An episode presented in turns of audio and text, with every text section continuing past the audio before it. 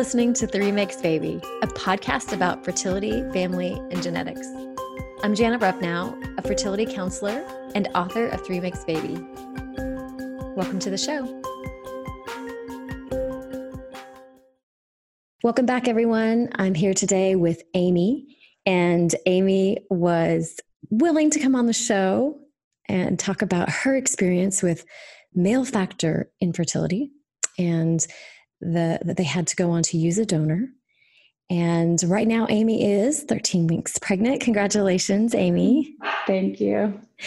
And so I want to hear, you know, your story. And there's, I know you had some questions specifically about talking to family and friends about donor conception. But before we get into that, uh, I really, I think it, you know, I have a passion for um, talking about male infertility and getting more resources for men because they're just overlooked. And we actually experienced male factor infertility, and I didn't talk about it for so long because I was protecting my husband. And so I know that you can probably relate to that and what Definitely. that feels like. Um, that we, as the women, even when it's our husband that is diagnosed with a medical condition, that we do take on the the brunt of that diagnosis in a way. Was that mm-hmm. your experience as well? Yeah, I mean, we really kept our infertility um, struggle pretty close to our chest for a long time. But now being pregnant and telling people about that exciting news and and not being shy about saying that we had a hard time and in some cases just openly saying that we did IVF, I think it feels as though as though the assumption is that the issue is likely with me, although most people don't ask, which I appreciate. Mm-hmm. But it doesn't really bother me. And I think the main reason why it doesn't really bother me that people assume that it's me is that it, it is me, like it's us. So without him, you know, whether it's him or it's me, it's us. And so it's our issue. And that's kind of just how I see it. Like I want a child with him. And if it if it's not his biological baby, it's going to still be with him. So I just yeah. kind of see it as a joint issue that we've faced together. Yeah, and it is. It's absolutely mm-hmm. a couples issue. And we're starting to educate people more and more about that so they know that it's not a female or a male problem. It's a mm-hmm. couples issue when there's an infertility diagnosis. And so, yeah, that is true. There is assumptions that when it's taking longer than people think and they start to suspect, are they having trouble? They might mm-hmm. automatically think it's um, the woman. And I think most people do. Yeah, I think that's true. we carry the yeah. babies, so I guess it makes sense. So, yeah. how did it affect your husband? It, it, wasn't great, to be honest. It takes a long time to kind of get from the first result of zero sperm on an analysis to mm the final result, or at least it did for us. I see some of my counterparts in other parts of the world where it takes much longer to get the answers that they're looking for. But for us, we got um, the first sperm result of zero in February. And then by August of that year, we had gone through several sperm analyses, a biopsy, and then the full blown surgery, and come to the final conclusion that there was nothing there. Mm. So I want to say the first negative result it was more of a kind of in denial response for both of us, kind of hopefully optimistic that mm-hmm. it was a bad day or yeah, there's got to be something exactly. there, even if it's not a lot, it's we can work with it. Um, and then, kind of as you make your way through the negative um, results, I think you kind of start bracing yourself while still maintaining optimism. Um, but there is some processing and accepting happening over the course of that journey, over the course of many negative results mm-hmm. leading up to the final test. But yeah, for him, it it brought on a lot of shame, mm-hmm. a lot of grief. He's not one to kind of openly communicate his emotions. So he definitely turned inwards and his mood and his temperament changed. Um, he felt ashamed. Yeah. Um, I think he felt like I'd be better off without him, uh, mm-hmm. which was really hard uh, to kind of see him experiencing that. Yeah.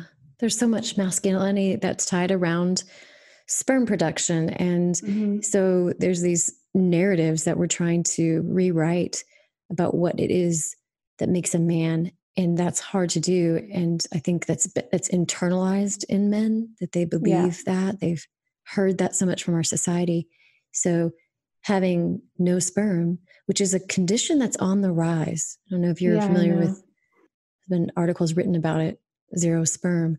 And they believe it has to do with environmental maybe toxins and things that that mothers are eating when they're pregnant and possibly infecting their male babies mm-hmm. this way. And so there's nothing he could have done. He didn't he didn't do this. He didn't cause this. It's not his fault.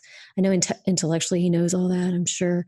It's just those scripts that you have to re basically examine and then rewrite them for yourself because we don't have to take on what society tells us. We don't have to yeah. believe that to yeah. be true.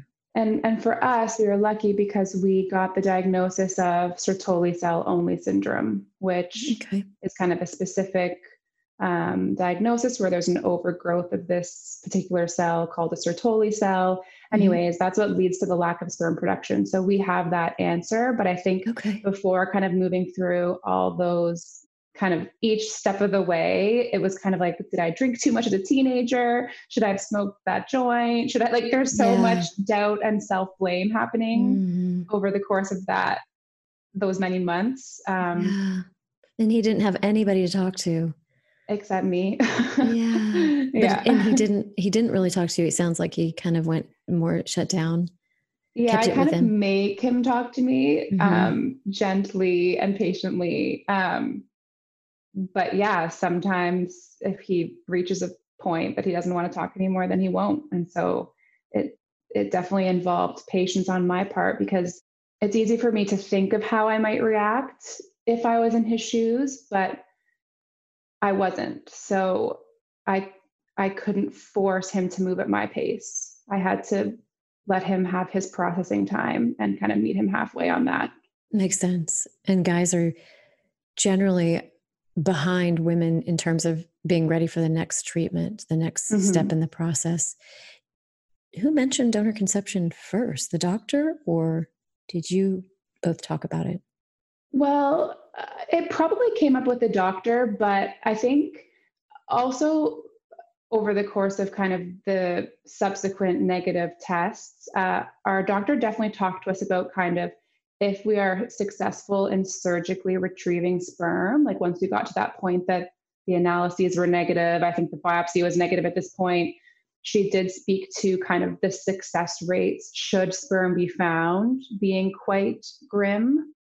And so the seed was definitely planted. Um, I think if if sperm was found surgically, it's something we would have pursued just to kind of make sure we left no rock unturned. But for me, I didn't want to go into round after round of IVF of kind of an uphill, potentially impossible battle. So I was doing a little bit of research on the side about donor. Mm-hmm. And it wasn't something my husband was willing to talk about openly or consider openly until we reached that final negative surgery result. Okay. He didn't want to have to face that until we had to. Yeah. Um, but actually, on the drive home from the surgery, he said to me, So, what do you want to do? And I felt like it was maybe a bit early to suggest what my next step would be if it was up to me, which would have been proceeding with a donor. Mm-hmm. Um, but he kind of pulled the answer out of me. He said, No, I really want to know what you want to do. And I said, I want the opportunity to experience pregnancy with you. Mm-hmm. Um, and so I would like to consider a donor. And he said, I agree. And we just from that point forward, we're on the same page. And mm. you know, the donor selection process, it's not easy. Like every every step has its challenges, but the second we finally kind of reached the end of that road with his sperm, then we were both on the same page and ready to move forward mm-hmm. almost immediately with the donor piece, which which I'm very lucky. I know not all couples kind of come to that agreement that mm-hmm. easily. Yeah. Yeah, that's true. Sometimes they do need to come talk it through before moving on to yeah, but yeah, that, those months helped you, gave you lots of thinking time. Yeah, it does. Yeah, it's, it's not a, it's not a, well, for us, it wasn't you know all of a sudden we're shocked and it's there's zero chance it was we had a lot of time to kind of start thinking about the possibility of not having um, his biological child or his biological contribution to our child. And so um, mm-hmm. that time was part of the healing process, even though we were still hopeful and optimistic. We were able to also be considering other options, I think. Yeah. And did you initiate choosing a donor or did he? Did you so look at profiles together? Of, we kind of just designed a system that worked for us.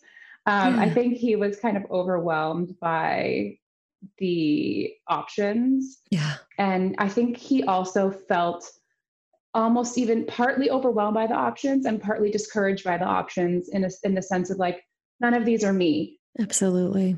Absolutely. So yeah. our our system was I did a very kind of exhaustive search. We chose one um, donor bank that we just we explored a few, but we chose to just kind of focus on one. Um, mm-hmm. And I kind of applied various fil- filters and ranked kind of donors who I would consider um, as good mm-hmm. fits.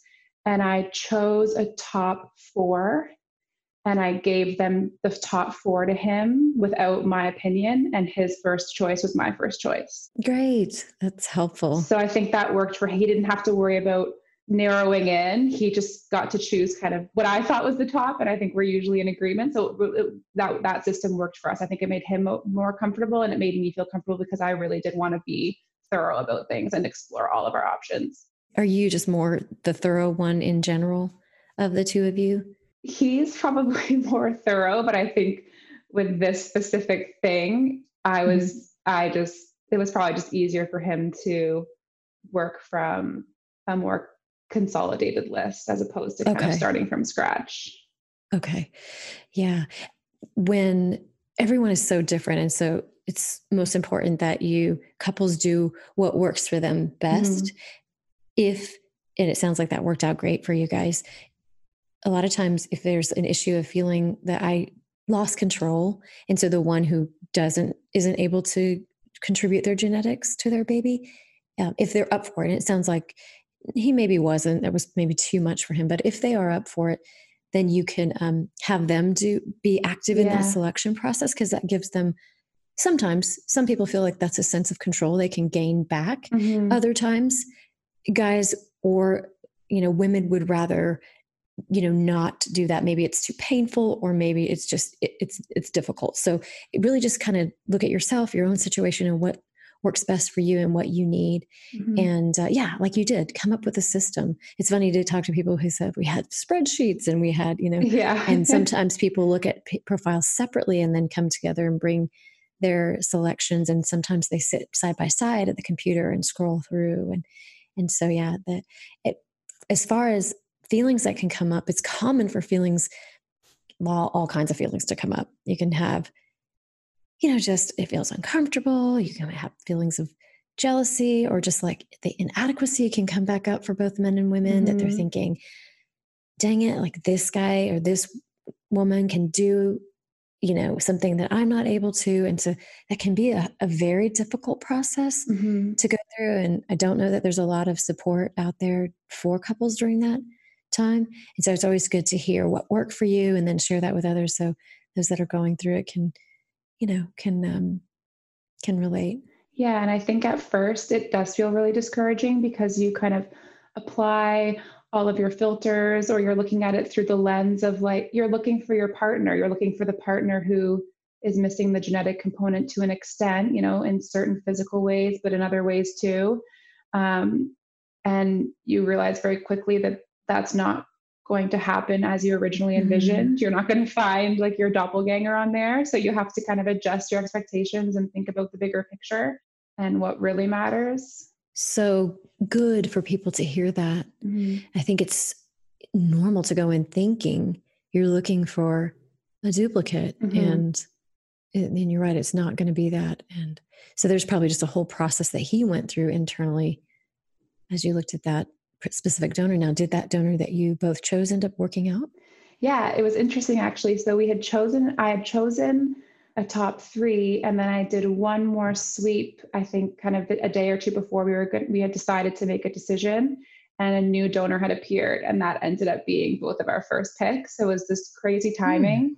Um, and we bought six vials of his sperm. And sure enough, we found out recently that he's retired. Like there's no more donor samples available from him, which is a bit anxiety inducing in certain ways, but we have a vial left and we have a baby on the way and an embryo in the mm. freezer. So um, okay. we have some hope for a biological sibling. And if not, then we'll figure that out when we get there. Mm-hmm. Do you know if he had successful live births from his previous donations? We know there was successful pregnancy, but I don't know about live birth. I actually haven't logged into the system in a while. He seemed to have appeared and disappeared off of the registry very quickly, which either means he sold out really fast or maybe he didn't give as many samples. I have no idea what to expect in terms of donor siblings out in the universe, but I guess that that will be something we'll find out maybe in I don't know 20 years. yeah. Is it no contact or semi contact or? It's open. So when our children are 18 they can seek out information if they would like to and the donor made that choice. Okay. Mm-hmm. is i forgot to mention you're in canada. Is the donor also in canada? I think they're in the states. Okay. Um, so we have i think only three approved banks in canada Mm-hmm. The banks here, I think, follow a little stricter guidelines and genetic testing and that kind of thing than some other countries, from what I can tell. Because when I log in, I can see way more donors than I'm allowed to actually use. Like a little Canadian flag appears if they're certified for Canada. so okay. I believe he's from the States. Okay. You know, Canadian flag next to his name. Well, he's he was certified to be sold to a Canadian recipient like us. So he went through, I guess, a more robust panel of tests. I don't know what exactly the, the Canadian rules are, but but yeah, he was, I guess, eligible to be sold in Canada. okay. Okay. Yeah, there's so many different rules across countries. Mm-hmm. So yeah, there's that's one thing that's been fascinating is to hear from people that are in different countries and what the different rules are. Some countries it's illegal to have known donation. Yeah. And in some countries, it's illegal for unknown donation. Mm-hmm. Yeah, that's mm-hmm. interesting. And the agency offered that contact for you? Yeah, it's all through their system. So now that we're pregnant, I actually should probably log back in and report that in the system uh, mm-hmm. uh, in my account, which I will do. Um, and then I actually don't know the process for contact, but I think just within my login um, through their bank uh, when our child or children are 18 then they have the ability to connect and receive information about the donor um, okay. and connect with them is that a canadian registry I mean, that's is tracking the information yeah, there's a Canadian kind of sub bank to the main bank, which I believe is an American company. Um, I can't remember what it's called right now, but yeah, they house all of this information. Um, I guess I'm sure they hold on to it for indefinitely, I suppose, for whenever the, okay. the donor conceived child wishes to access that information. Is this run by the government on any level or is this privately run? Uh, I want to say government involvement for sure. Okay. I think. Yeah, that's how it is in the UK. Is yeah. the the government has a um, that it's called the HFEA, and mm-hmm. they house all the information. So then it can be there and stand the test of time. Mm-hmm. So that's a great that's a good thing. Mm-hmm.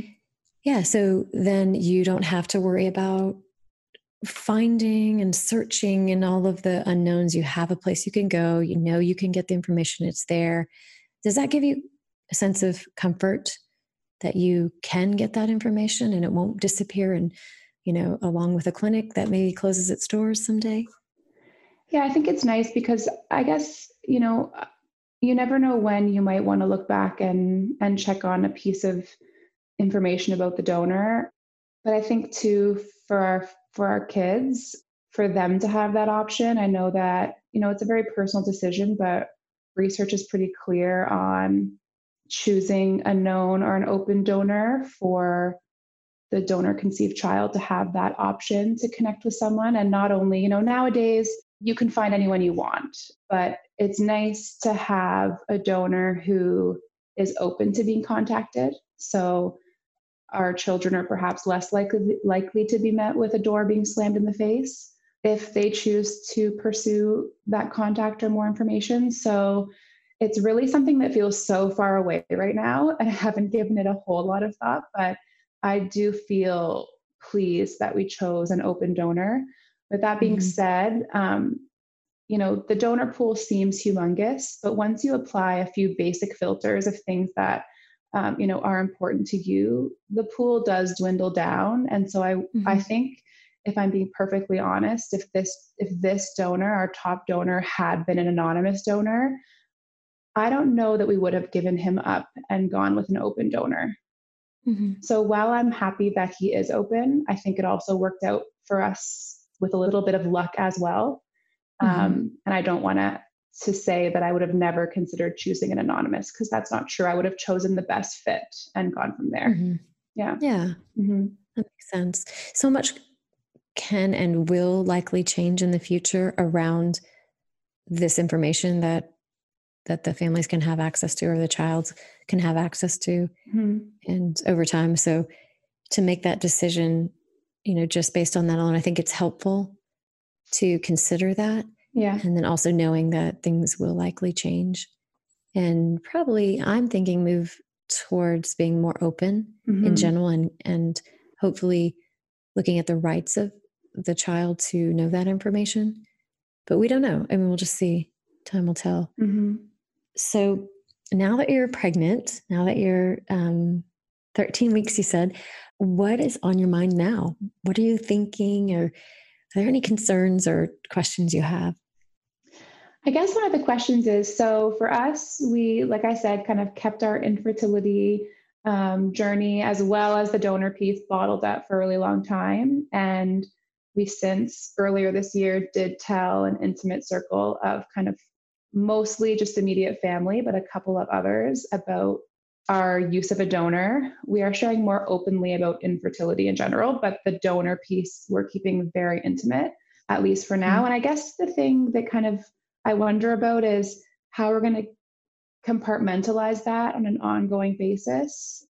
You know, our families know and are so supportive and and they even just tell us like we don't even think about it. Like it's not we we accept it and it's it's not on the forefront of anyone's minds, but I wonder about kind of is the reason why we're keeping it rooted in in shame or is it just kind of just protecting our family at this stage and uh, giving ourselves that sense of normalcy as we start our family and then kind of figuring out it figuring it out as we go? I just want to make sure that we're not kind of bottling things up and creating maybe situations where we have slip ups in front of the wrong person or which i guess we learn as we go but i guess how do we navigate when and how to share with kind of the next group of people I suppose?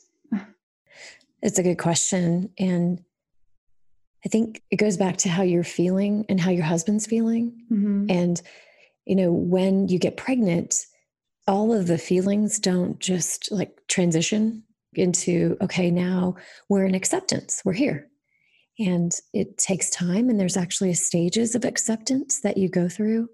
I outlined it in my book, and how you know at first there's all the excitement over the pregnancy and you're really just focused on that and baby showers and the news and it, it's just that anxious excitement it's the time to really just enjoy mm-hmm. and and then yeah you then you get into parenting and you might be exhausted and now you have um you're you just have things that may feel a little bit more irritating about the process and that's kind of normal and then you go into a, a separate phase. So you have there's like four different phases, and all the way going into toward acceptance, and it could take time for people, and that varies. Everyone's different, so it could take years to to go all the way through where you're at this place where you feel 100% comfortable and will tell anybody that you feel like telling at any point you know mm-hmm. and that's completely normal and so it does unfold over time the more you get comfortable with it the more you're used to talking about it, it will be easier bit by bit. And just start practicing you know, those slip ups may not be all bad mm-hmm. because they may be opportunities for you to just adjust and go, ooh, how did that feel? You know, what are we good? Mm-hmm. You know, are we, what's coming up for us now? What is our major concern? You know, some people concerned about what people are saying behind their backs and, or, you know, how family might treat their child differently. Mm-hmm. And so there's different concerns that come up and there's so very, you know, there's so many of them. Yeah, I think for me too, it just feels like kind of like you said, the talking behind your back.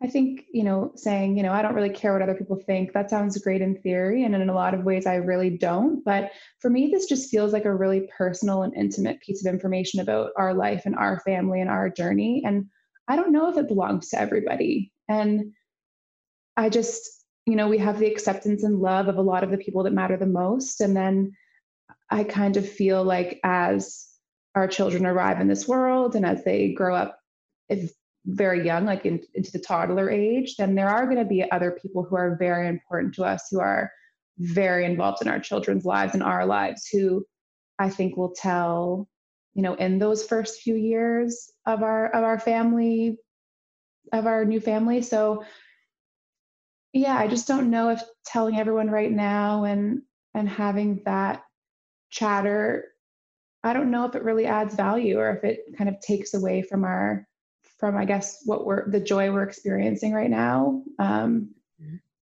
yeah, I know that's not my husband's wish. He certainly doesn't want to share it, so we will not um, right now with mm-hmm. with more people, or certainly not with a wide range of people. Mm-hmm.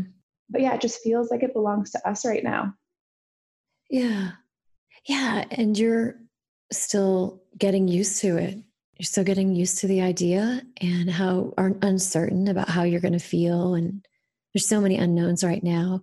And so sharing it with those you trust and feel the most comfortable sharing with is i think is a great start. It's you're still talking about it. It's not the secret that you've decided to to really bury into the depths of your mm-hmm. psyche somewhere. This is you know you're you're still talking about it. But take your time and know that when you're ready that you'll be able to talk about it more and more if you want.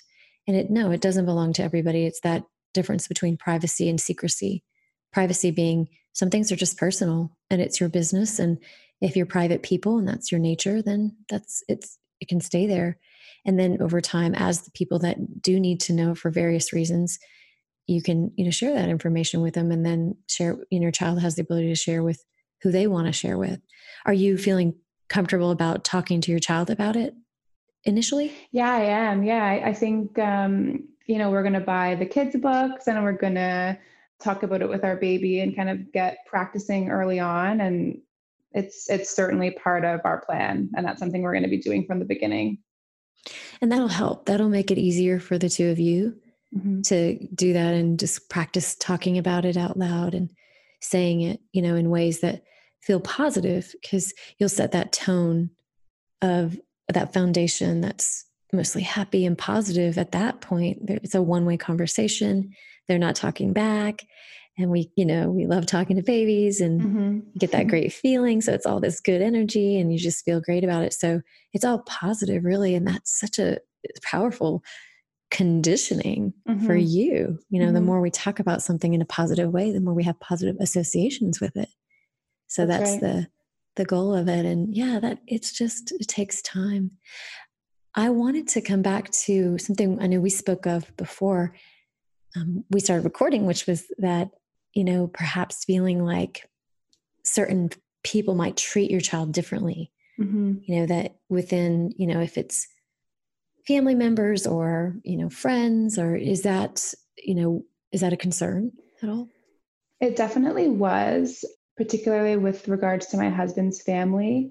And so, again, this goes back to kind of our choice to keep our infertility and our struggle and our use of a donor very private between just the two of us for quite a long time. And so, actually, when we first told my husband's family about our use of a donor, we had just gotten the call from our first IVF cycle that we had only one embryo. And I say only just because our hopes and expectations were set a lot higher than that. So that was a very mm-hmm. heartbreaking result for me at the time. And I was at their house for lunch and I was just not able to manage my emotions. And we were we were talking mm-hmm. about when to tell them. And I just felt like now. We're, we're, we're going to tell them now. Um, so we were able to kind of mm-hmm. tell them about what eventually failed first IVF cycle. And along with that, um, our choice to use a donor. And so it was a lot of information at once to give to them. And I think mm-hmm. we had put it off for a long time because of that fear, because partly because of my husband's maybe shame and embarrassment about telling his family that kind of he can't produce them a child kind of thing. That's not not what I believe, but I know that's how he felt. And and perhaps how they would respond to us. I think I definitely feared, especially his father, how he would respond. Mm-hmm. You know, my husband's the only son, and, you know, just in certain cultures that carries more weight than others. And I just, mm-hmm. I was afraid that our path would meet some resistance. Um, yeah. And, and, yeah, also too, kind of, will our children be considered as equal grandchildren as the next grandchild? And and that was definitely a fear. And I will say, now to give my in-laws some credit they have never been anything but loving and supportive and unconditional towards us and so now in hindsight i can recognize that perhaps some of our fears were not you know rational i guess and i think when i did a couple therapy sessions kind of in the midst of our decision making around a donor the therapist told me, you know, you often expect the worst case scenario, and that's usually not what happens. You know, you prepare yourself for the absolute worst and you think about the worst that's going to happen, but far more likely than not, um, that's not the way it's going to be. And so the amount of love and acceptance that they poured onto us immediately was actually overwhelming and it felt so good to get it off of our chest finally mm-hmm. after kind of living with that fear and that concern mm-hmm. and i'll say you know uh, since becoming pregnant they have been so excited and his dad will say like how's my little mini me doing today and it just makes me feel so good um, just yeah. because it just feels normal it feels like they are just yeah. as excited as they would be no matter what path. You know, we could have adopted, we could have mm-hmm. done a donor, we could have had our own biological child. And I truly feel that their excitement would be the same. And it just, mm. it, it really made me realize that we tend to fear far worse than what the reality is going to be. Mm. Yeah. And I think part of that, you know, in terms of keeping it intimate for now, everyone we have told has been wonderful, which has been such a blessing. Mm-hmm. A part of me feels like if we kind of keep it intimate for now and share it with people who we feel comfortable comfortable with over kind mm-hmm. of the coming years, then mm-hmm. it's not going to change the way I see our fa- they see our family. Like their our family unit is going to be formed for them already, and kind of the way they perceive us. Mm-hmm. And I I like the idea of people developing that perception of us and that their perception of my husband as a father without that donor piece necessarily tainting their view or modifying their view in any way. Mm-hmm. So I think that also guides our decision to share yeah. kind of very strategically and and thoughtfully. Yeah, sure. Yeah. Again, it goes back to you being comfortable. Yeah. And feeling comfortable before you you share that and you're also being very tender with your husband and um, you know and it's just something that takes time. Also you being exposed to and having conversations with families like you help too so you know you're not alone. So if if your husband feels up to it maybe getting on on an online community where he doesn't have to share his identity but he can talk with other guys that have the zero sperm diagnosis i know for I've various told reasons. him this so many times I'm right now doing it for him, but yeah. it's not the same. I think he should do it too. well, he can do it totally anonymously, like mm-hmm. just create a handle that no one would recognize and go on to Reddit. And there's a group um, called Male Infertility. Yeah. And um, I'm actually in it, even though I'm not a guy. I'm in it because I'm getting information and doing informal research and um, trying to help the community.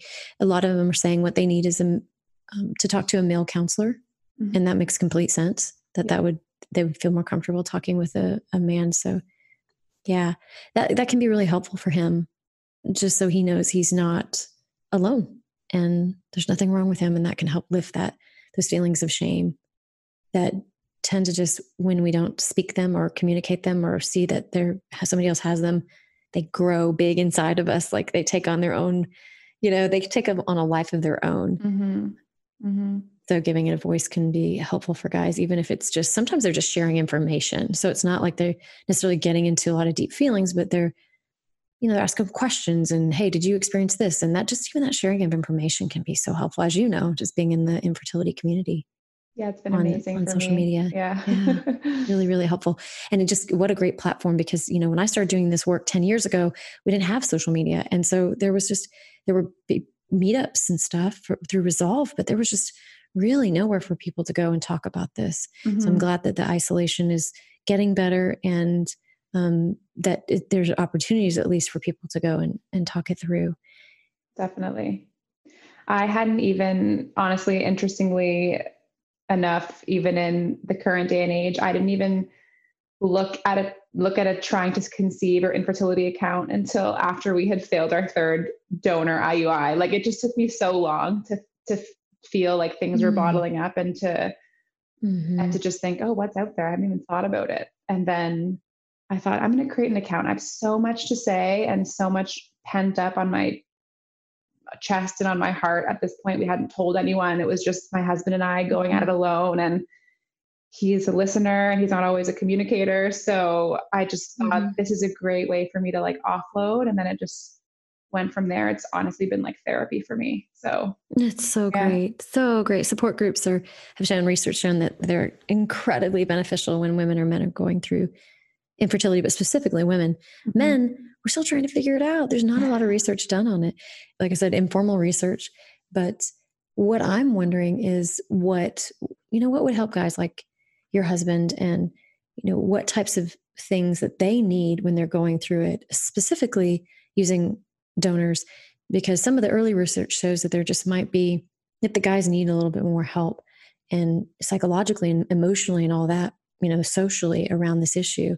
And because they don't aren't able to carry the baby like in egg donation the uh, non-genetic mom is able to carry the baby and you know biologically have that relationship and connection the men don't get that opportunity when they're using a donor a mm-hmm. sperm donor That's and so right. how do we help bridge that gap for them so we so they feel included and they feel like they are part of this family just as much. And you know, ways that I suggest for men are to early on when the baby's first born, it's really common for the mom to have the primary role of caretaking just because of breastfeeding and and things like that. But I think it's really good for men to get involved right away and have that skin to skin. And I know I've seen some beautiful Instagram posts with men, um, you know, having the babies on their chest right in the hospital and just have that um, start that bond right away change more diapers do more of the feedings you know pump, pump if you're going to breastfeed pump and let and let dad feed the baby so give him extra time in those early early days yeah. so he can form that immediate bond because when guys feel like they're not part of it they kind of maybe go on to work or do their own thing and they sort of separate from it and they don't feel as included mm-hmm. so getting them really involved especially when you've had to use a sperm donor so he's feeling part of it. Yeah, I think those are all amazing ideas and are certainly um, ideas that we'll be implementing. And even even to like now, it's still early, but you know he'll he'll talk to my tummy and touch it and lie on it and i know that the baby can't hear anything yet but in time they will and i just i i want him to feel that connection now too as much as possible like i'm going to get to mm-hmm. feel the kicks and i'm feeling my body change and it's magical, but he doesn't get that chance. Um, mm-hmm. And so I want him to kind of make as many connections as he can right now with the baby, even though it, it does feel like more of a remote kind of concept or abstract concept. But I want him to feel so connected when they arrive. And exactly what you said, just be so hands on. He's a really hands on. I know he'll be hands on. So, yeah, and give him give him some control over certain other aspects of bringing your baby into this world, whether it's you know, a lot of guys aren't interested in picking out the nursery stuff. That's not really their interest, but whatever he mm-hmm. might be interested in, like yeah. if he's a, you know, if he's interested in the gadget part of baby equipment, like let him go and let him go and have some fun with that. Like, let him wherever he wants to do and kind of be in control of with regard to preparing now for your baby, let him do that. For sure. Because yeah. he did lose a lot of control yeah. in this process. Yeah. Yeah. Absolutely. I couldn't agree more. That hopefully it doesn't mean you're going to have like sports or like hockey paraphernalia all over your nursery, right? you know, we know how we're doing our nursery, and I know he's really excited about it. I'm sure he'll kind of help build the cupboard, or he'll he'll he'll be he'll be involved like he was in our wedding. Like he'll come along to everything, but I'll make most of the final decisions. But he'll be happy with them. Yeah, we'll agree on them. We'll agree on them. Yes. Um, yes.